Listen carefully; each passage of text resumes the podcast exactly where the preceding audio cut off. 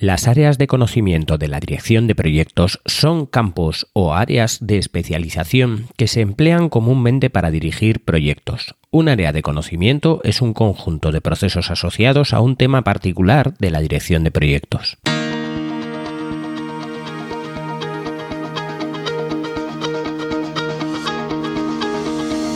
Hola, estás escuchando Proyecta, un podcast de Emilcar FM sobre dirección y gestión de proyectos, metodologías ágiles, Lean, productividad y mucho más. Yo soy Abel Yécora y os voy a contar todo lo que tiene que ver con este mundo.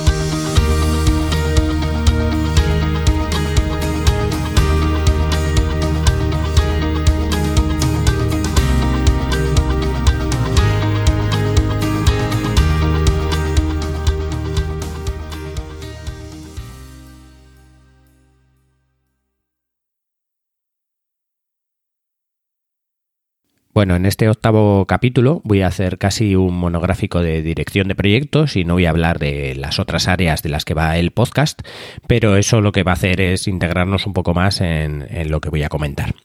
Voy a hablar un poco del rol del director de proyectos y eh, voy a poner sobre un plano o voy a intentar explicar qué son los grupos de procesos y las áreas de conocimiento en la dirección de proyectos y en sí qué son los procesos dentro de la dirección de proyectos.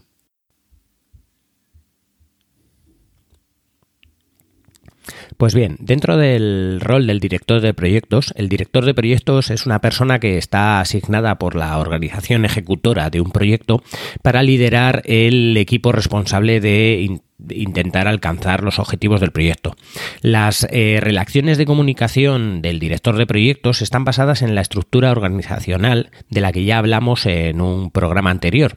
y eh, también están eh, basadas en la gobernanza del proyecto, de lo que hablaremos pues en futuros capítulos.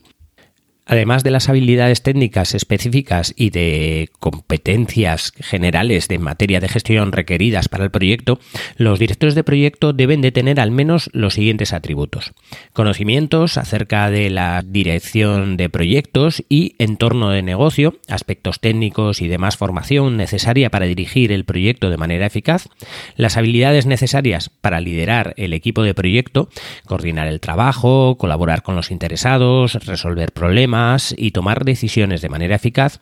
las capacidades para desarrollar y gestionar el alcance y los cronogramas y presupuestos, eh, recursos, riesgos, planes eh, y todos los documentos que se requieran en el proyecto, y luego otros atributos eh, requeridos para dirigir con éxito el proyecto, como puede ser pues una actitud buena, una buena personalidad, ética, liderazgo y todas esas cosas que van intrínsecas dentro de la persona. Hay que marcar claramente que los directores de proyectos eh, llevan a cabo los trabajos o el trabajo del proyecto a través del equipo de proyecto, a través de personas y sobre todo también de otros interesados que están alrededor del proyecto. Los directores de proyecto dependen eh, de importantes habilidades interpersonales que entre otras están el liderazgo, el trabajo en equipo, la motivación, la comunicación, influencia, toma de decisiones, conocimientos de eh, la política y la cultura que que, tenga tanto la empresa como los, eh, eh, vamos, eh, el país o el sitio donde se habita. También la negociación, habilidades de facilitación, de resolución de conflictos y también tienen que ser los que proporcionen orientación a las personas que tienen alrededor, a tanto al equipo de trabajo como a los interesados.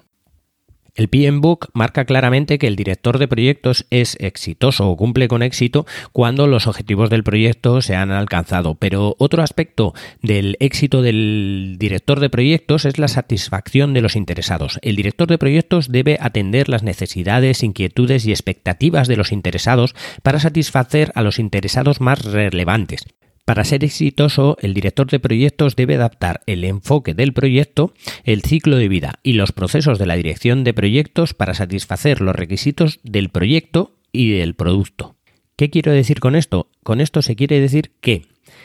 el director de proyectos debe dirigir no solo para que salga un producto exitoso, sino que tiene que dirigir para que el proyecto en sí, el proyecto como concepto, salga exitoso. Y para eso se tienen que cumplir, pues eso, requisitos de interesados y otras cosas que van alrededor del producto. No todo vale para que el producto salga, hay que hacer que el proyecto también se cumpla. Bien, ahora voy a hablaros un poco de las áreas de conocimiento y de los grupos de procesos. El PMBOK divide eh, los procesos en áreas de conocimiento y grupos de procesos. Un proceso simplemente es eh, una acción, como ya dijimos anteriormente, es una acción que se va a repetir durante varias veces. Pero aquí en el PMBOK el proceso simplemente es un procedimiento que se tiene que hacer o que se puede hacer para cumplir un objetivo. Ese procedimiento depende de unas entradas, unas herramientas que en medio se van a hacer o técnicas que se van a utilizar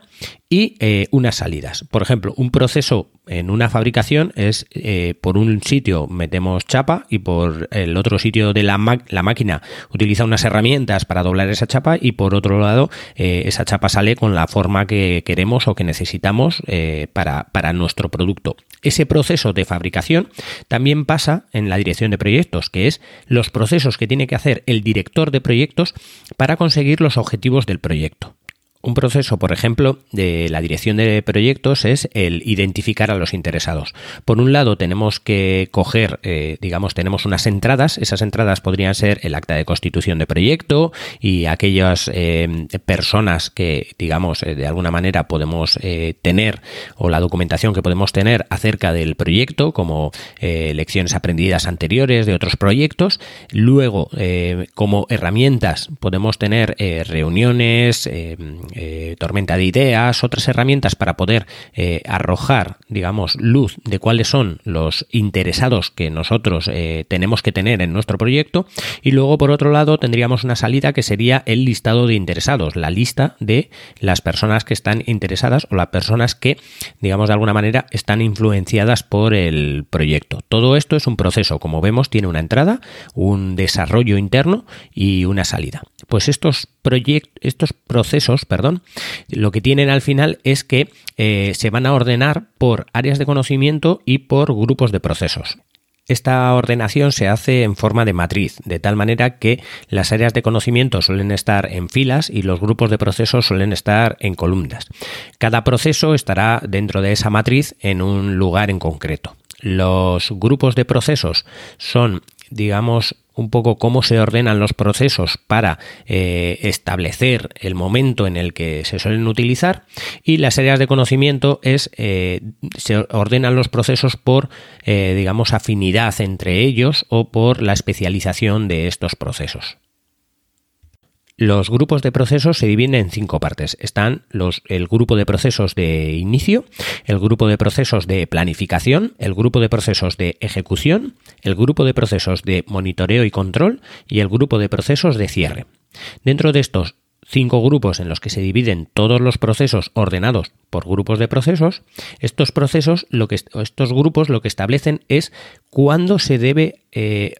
utilizar los procesos que están ahí. Estos procesos no, no son eh, la división en la que se tiene que hacer un proyecto, sino es la división en la que se hacen los procesos para ordenarlos. No tiene nada que ver. Un proyecto puede tener varias fases y no tiene nada que ver con esto. Esto es cuando hay que ejecutarlos, los procesos en cada uno de los proyectos o fases de un proyecto. Quiero decir, si un proyecto, por ejemplo, se divide en varias fases, la fase de diseño, la fase de, em, por ejemplo, de, de, planificación, de ejecución o lo que sea, esas fases, cada una de las fases tendría que tener como un mini proyecto dentro de eh, esa fase y ese mini proyecto tendría que ejecutarse aquellos procesos que necesitemos y dentro de esos procesos que necesitemos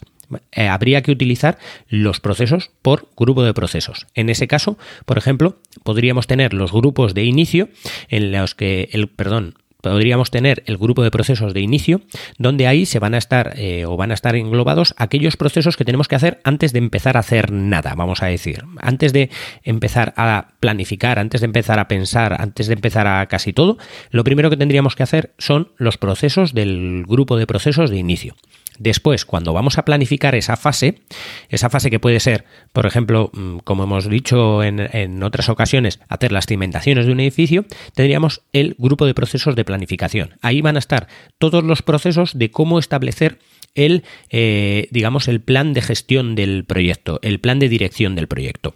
Eh, por el tercer grupo de procesos es el grupo de procesos de ejecución y aquí digamos que van a estar todos aquellos procesos de eh, cosas o, tareas que tiene que hacer el director de proyectos mientras el proyecto se está ejecutando, el proyecto o la fase. En ese caso no hay tareas de trabajos ni nada de eso, sino que lo que hay es tareas de, eh, control del de bueno de control no de mediciones de, de, algunas de las de las tareas que se están ejecutando eh, en el proyecto ya que el director de proyectos no se encarga de mm, ejecutar el proyecto. Aunque hay un grupo de procesos de ejecución ahí lo que se ejecuta es cosas que tienen que ver con la dirección de proyectos el último, uno de los, bueno, no es el último, sino eh, el último en esta cadena, es el proceso de, el grupo de procesos de cierre, donde van a estar los procesos de lo que hay que hacer cuando se cierra un proyecto o fase. Es eh, básicamente completar o, terminar de generar la documentación de la finalización del proyecto. Y digamos que englobando un poco todos estos proyectos están el grupo de procesos de monitoreo y control, que es lo que se dedica o que lo que hay dentro de ese grupo de procesos son aquellos procesos que se dedican a revisar que todo esté correcto, revisar que todo esté funcionando como tiene que funcionar, que revisar que el tiempo se está cumpliendo, que el cronograma se está cumpliendo, que la que no se está gastando más, todo eso va, todos esos procesos que tiene que hacer el director de proyectos van dentro del grupo de procesos de monitoreo y control. También marcar que eh, los grupos de procesos son independientes de las áreas de aplicación, eh, son independientes del área donde se, donde se esté trabajando. Da igual que sea marketing, servicios, eh, información, contabilidad, e, es, lo mismo. Y también es independiente del enfoque de las industrias. Da igual que sea un, hacer una casa que ordenar el armario. Los procesos individuales de los grupos de procesos a menudo se repiten antes de eh, concluir una fase o un proyecto. El número de veces que un proceso se va a repetir en un proyecto o las interrelaciones que va a haber entre los procesos, pues dependerán un poco de las necesidades del proyecto. Hay procesos que solo se van a utilizar una vez, como puede ser el desarrollar el acta de constitución de proyecto, ya que una vez desarrollada ya no se va a volver a desarrollar más veces, pero sin embargo luego hay otros procesos que o se van a ejecutar varias veces, como por ejemplo las adquisiciones, adquirir eh, algún material o algo, se puede hacer durante varias veces en el, en el proyecto, y también hay otras que se van a hacer de manera continua, como pueden ser los procesos de monitoreo y control. También hay que decir que muchos de los procesos, muchas de las salidas de los procesos se utilizan como entradas en otros procesos. Así que eh, muchas veces esto eh, se lía un poco porque unos procesos que tienen una salida son entrada de otros procesos y esos procesos tienen una salida que es entrada de otros y esos otros tienen una salida que son entrada de los primeros. Entonces hay muchas veces que esto es eh, no solo iterativo, sino también es circular de tal manera que los requisitos de uno vuelven a ser requisitos de los otros procesos. Y por último, me gustaría añadir que eh, en lo que sería el tiempo, o digamos el, tiempo sí, utilizado por eh, el proceso o por la fase, eh, los grupos de procesos se establece que la mayoría del esfuerzo de los grupos de proceso de inicio es al principio del tiempo, y mientras que en los procesos de planificación la mayoría del esfuerzo es digamos, después de los procesos de inicio. Los del grupo de procesos de ejecución es después del grupo de procesos de planificación y el grupo de procesos de cierre es después del grupo de procesos de, eh, de, ejecución. Pero que el grupo de procesos de monitoreo y control al principio es muy bajo, por la mitad, digamos, cuando están los procesos en ejecución es más alto y luego ya va bajando hasta el final. De tal manera que, por ejemplo, los grupos de procesos de inicio no llegan hasta el final, eh, pero sin embargo los grupos de los procesos que están en el grupo de procesos de de, monitoreo y control están durante todo el desarrollo del proyecto. Y ahora os voy a hablar de las áreas de conocimiento de la dirección de proyectos. En este caso era con lo que abríamos el, el capítulo de hoy y las áreas de conocimiento es la misma ordenación que hemos tenido de los mismos procesos de antes, pero en lugar de eh, ordenarlos por cuándo se van a utilizar dentro de un proyecto o dentro de una fase, estos van ordenados por afinidad, por eh, cómo se relacionan con el proyecto en sí. De tal manera que hay 10 áreas de conocimiento, eh, por lo menos en la versión 6, en la versión 5 del PMBOK había 9 áreas de conocimiento y bueno, os voy a contar un poquito cuáles son las áreas de conocimiento. La primera es gestión de la integración de proyectos la gestión de la integración del proyecto es un área de conocimiento donde van a estar aquellos procesos que tienen que ver con generar cada una de las partes del proyecto. Digamos que es lo que, lo que integra eh, eh, lo que integra los grupos de procesos con eh, la, parte de las áreas de conocimiento. ¿vale? Cada, una de, cada uno de los procesos de la, de la gestión de la integración va a ser para planificar, para definir, para combinar, unificar, coordinar distintas cosas que están dentro de la dirección de, de proyectos. El segundo, la segunda área de conocimiento es la de gestión del alcance de proyecto. La gestión del alcance va a ser eh, todos esos procesos que van a ir orientados a qué es lo que se va a hacer, qué es lo que se tiene que hacer y qué es lo que no se tiene que hacer. El siguiente es la gestión del cronograma de proyecto. Esta, aquí van a estar todos esos procesos que tienen que ver con el, el desarrollo del tiempo, digamos, del proyecto, de cómo se van a hacer esas tareas, en qué tiempo o cuánto van a ocupar de tiempo en la gestión, el, siguiente, eh, perdón, el siguiente eh, área de conocimiento, que es eh, la de la gestión de los costos del proyecto, aquí vamos a tener aquello que tiene que ver con el presupuesto y con los costos que se van asimilando al proyecto.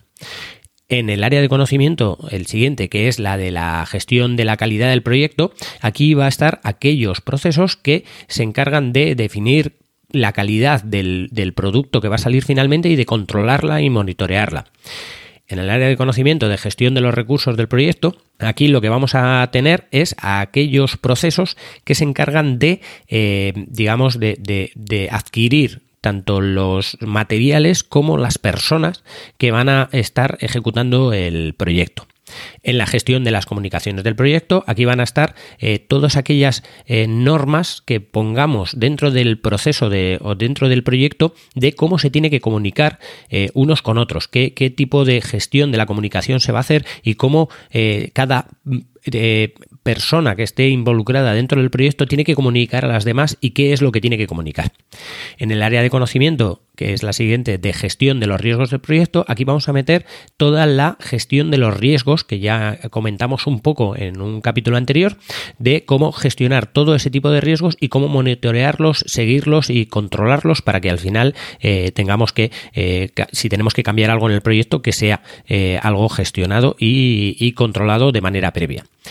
Otro área de conocimiento, que es la gestión de las adquisiciones del proyecto, va a ser la que se va a encargar de, eh, digamos, ahí van a estar aquellos procesos que, eh, que, nos indican cómo eh, gestionar adquisiciones, cómo comprar, cómo hacer algo, cómo hacer digamos, cómo hacer una compra de algo que necesitemos para el proyecto. Aquí, digamos que de alguna manera es eh, dentro de esto de la gestión de las adquisiciones casi está una dirección de proyectos casi completa, ya que muchas veces tenemos que decidir en nuestros proyectos si, si lo que queremos hacer eh, sale mejor comprarlo o sale mejor hacerlo nosotros. Entonces, si lo vamos a hacer de esa manera, tenemos que analizar también un proyecto completo dentro de lo que sería la gestión de las adquisiciones. Y luego ya por último, la décima, que es la gestión de los interesados del proyecto, que aquí lo que vamos a tener es los procesos de cómo gestionar a esas personas que de alguna manera pueden influenciar en el proyecto, ya que eh, de alguna manera les afecta el proyecto. No estamos hablando solamente del cliente final o del, o del patrocinador que ponga el dinero o del director de proyecto o de los trabajadores, sino que también estamos hablando de gobierno, leyes, eh, gente de medio ambiente, dependiendo de cuál sea el carácter de nuestro proyecto, tenemos que tener en cuenta todos esos interesados y por ello también vamos a tener que gestionar esos interesados. Por comentar un poco eh, algunos de los procesos que eh,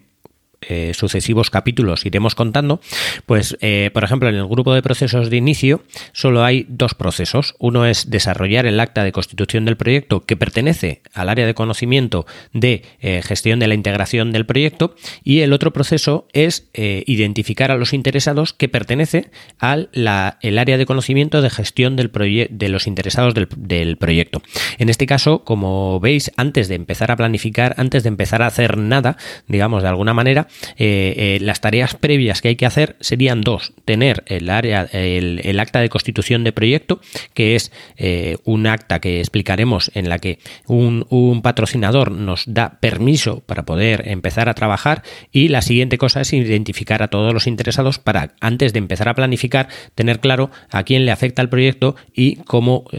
cuál es en líneas generales el proyecto que hay que hacer.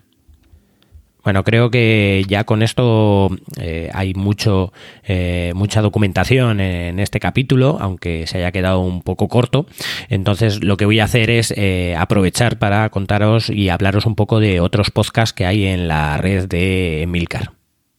El primero del que quiero hablaros es de perspectiva. Perspectiva es un podcast en el que hablan de estrategias empresariales y bueno, todo lo que tiene que ver con cómo una empresa ha llegado a, ser como es desde lo más bajo la mayoría de las veces y cómo nos sorprende eh, muchas veces presentado además por David Isasi, cómo nos sorprende todos esos capítulos con alguna empresa, con la historia de esa empresa, de cómo eh, han llegado a, completar o, o hacer productos que nosotros conocemos, que vemos en la calle, pero que que claro, ¿cómo, cómo se les ha ocurrido hacerlo? Pues eh, dentro de, los capítulos de perspectiva podéis descubrir muchas cosas de, ese tipo y mm, también eh, ver cómo las estrategias empresariales a veces son buenas o a veces son malas y cómo nos lleva al éxito o al fracaso eh, simplemente en cosas que, que no nos imaginábamos que podía, que podía ocurrir. El segundo podcast del que quiero hablaros es Eureka. Es un podcast presentado por Francisco José Molina y bueno, es muy interesante porque nos habla de productos que, de alguna manera son nuevos, son innovadores, son algo que ha salido de las ideas de, grandes pensadores y bueno, eh, no solo nos cuenta cuáles son los productos, sino cómo han salido o cómo ha llegado a los productos a,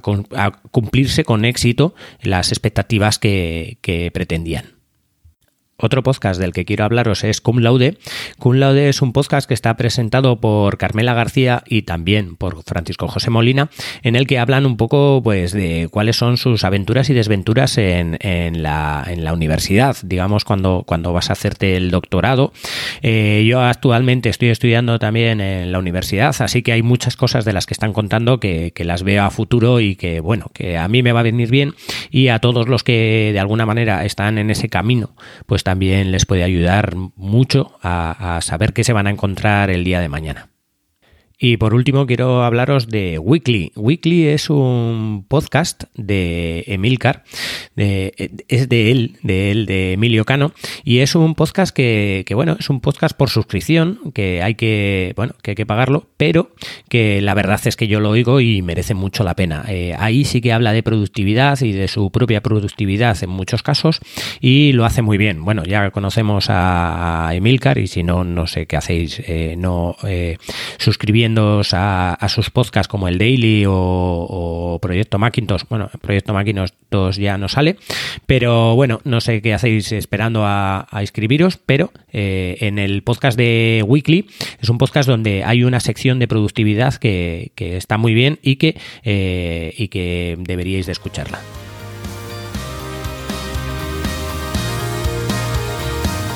Y hasta aquí el capítulo de hoy. Muchas gracias por escucharme. Tenéis todos los medios de contacto y la información y enlaces de este capítulo en emilcar.fm barra proyecta, donde espero vuestros comentarios. Hasta el próximo capítulo y no os olvidéis de que lo bien planificado, bien sale.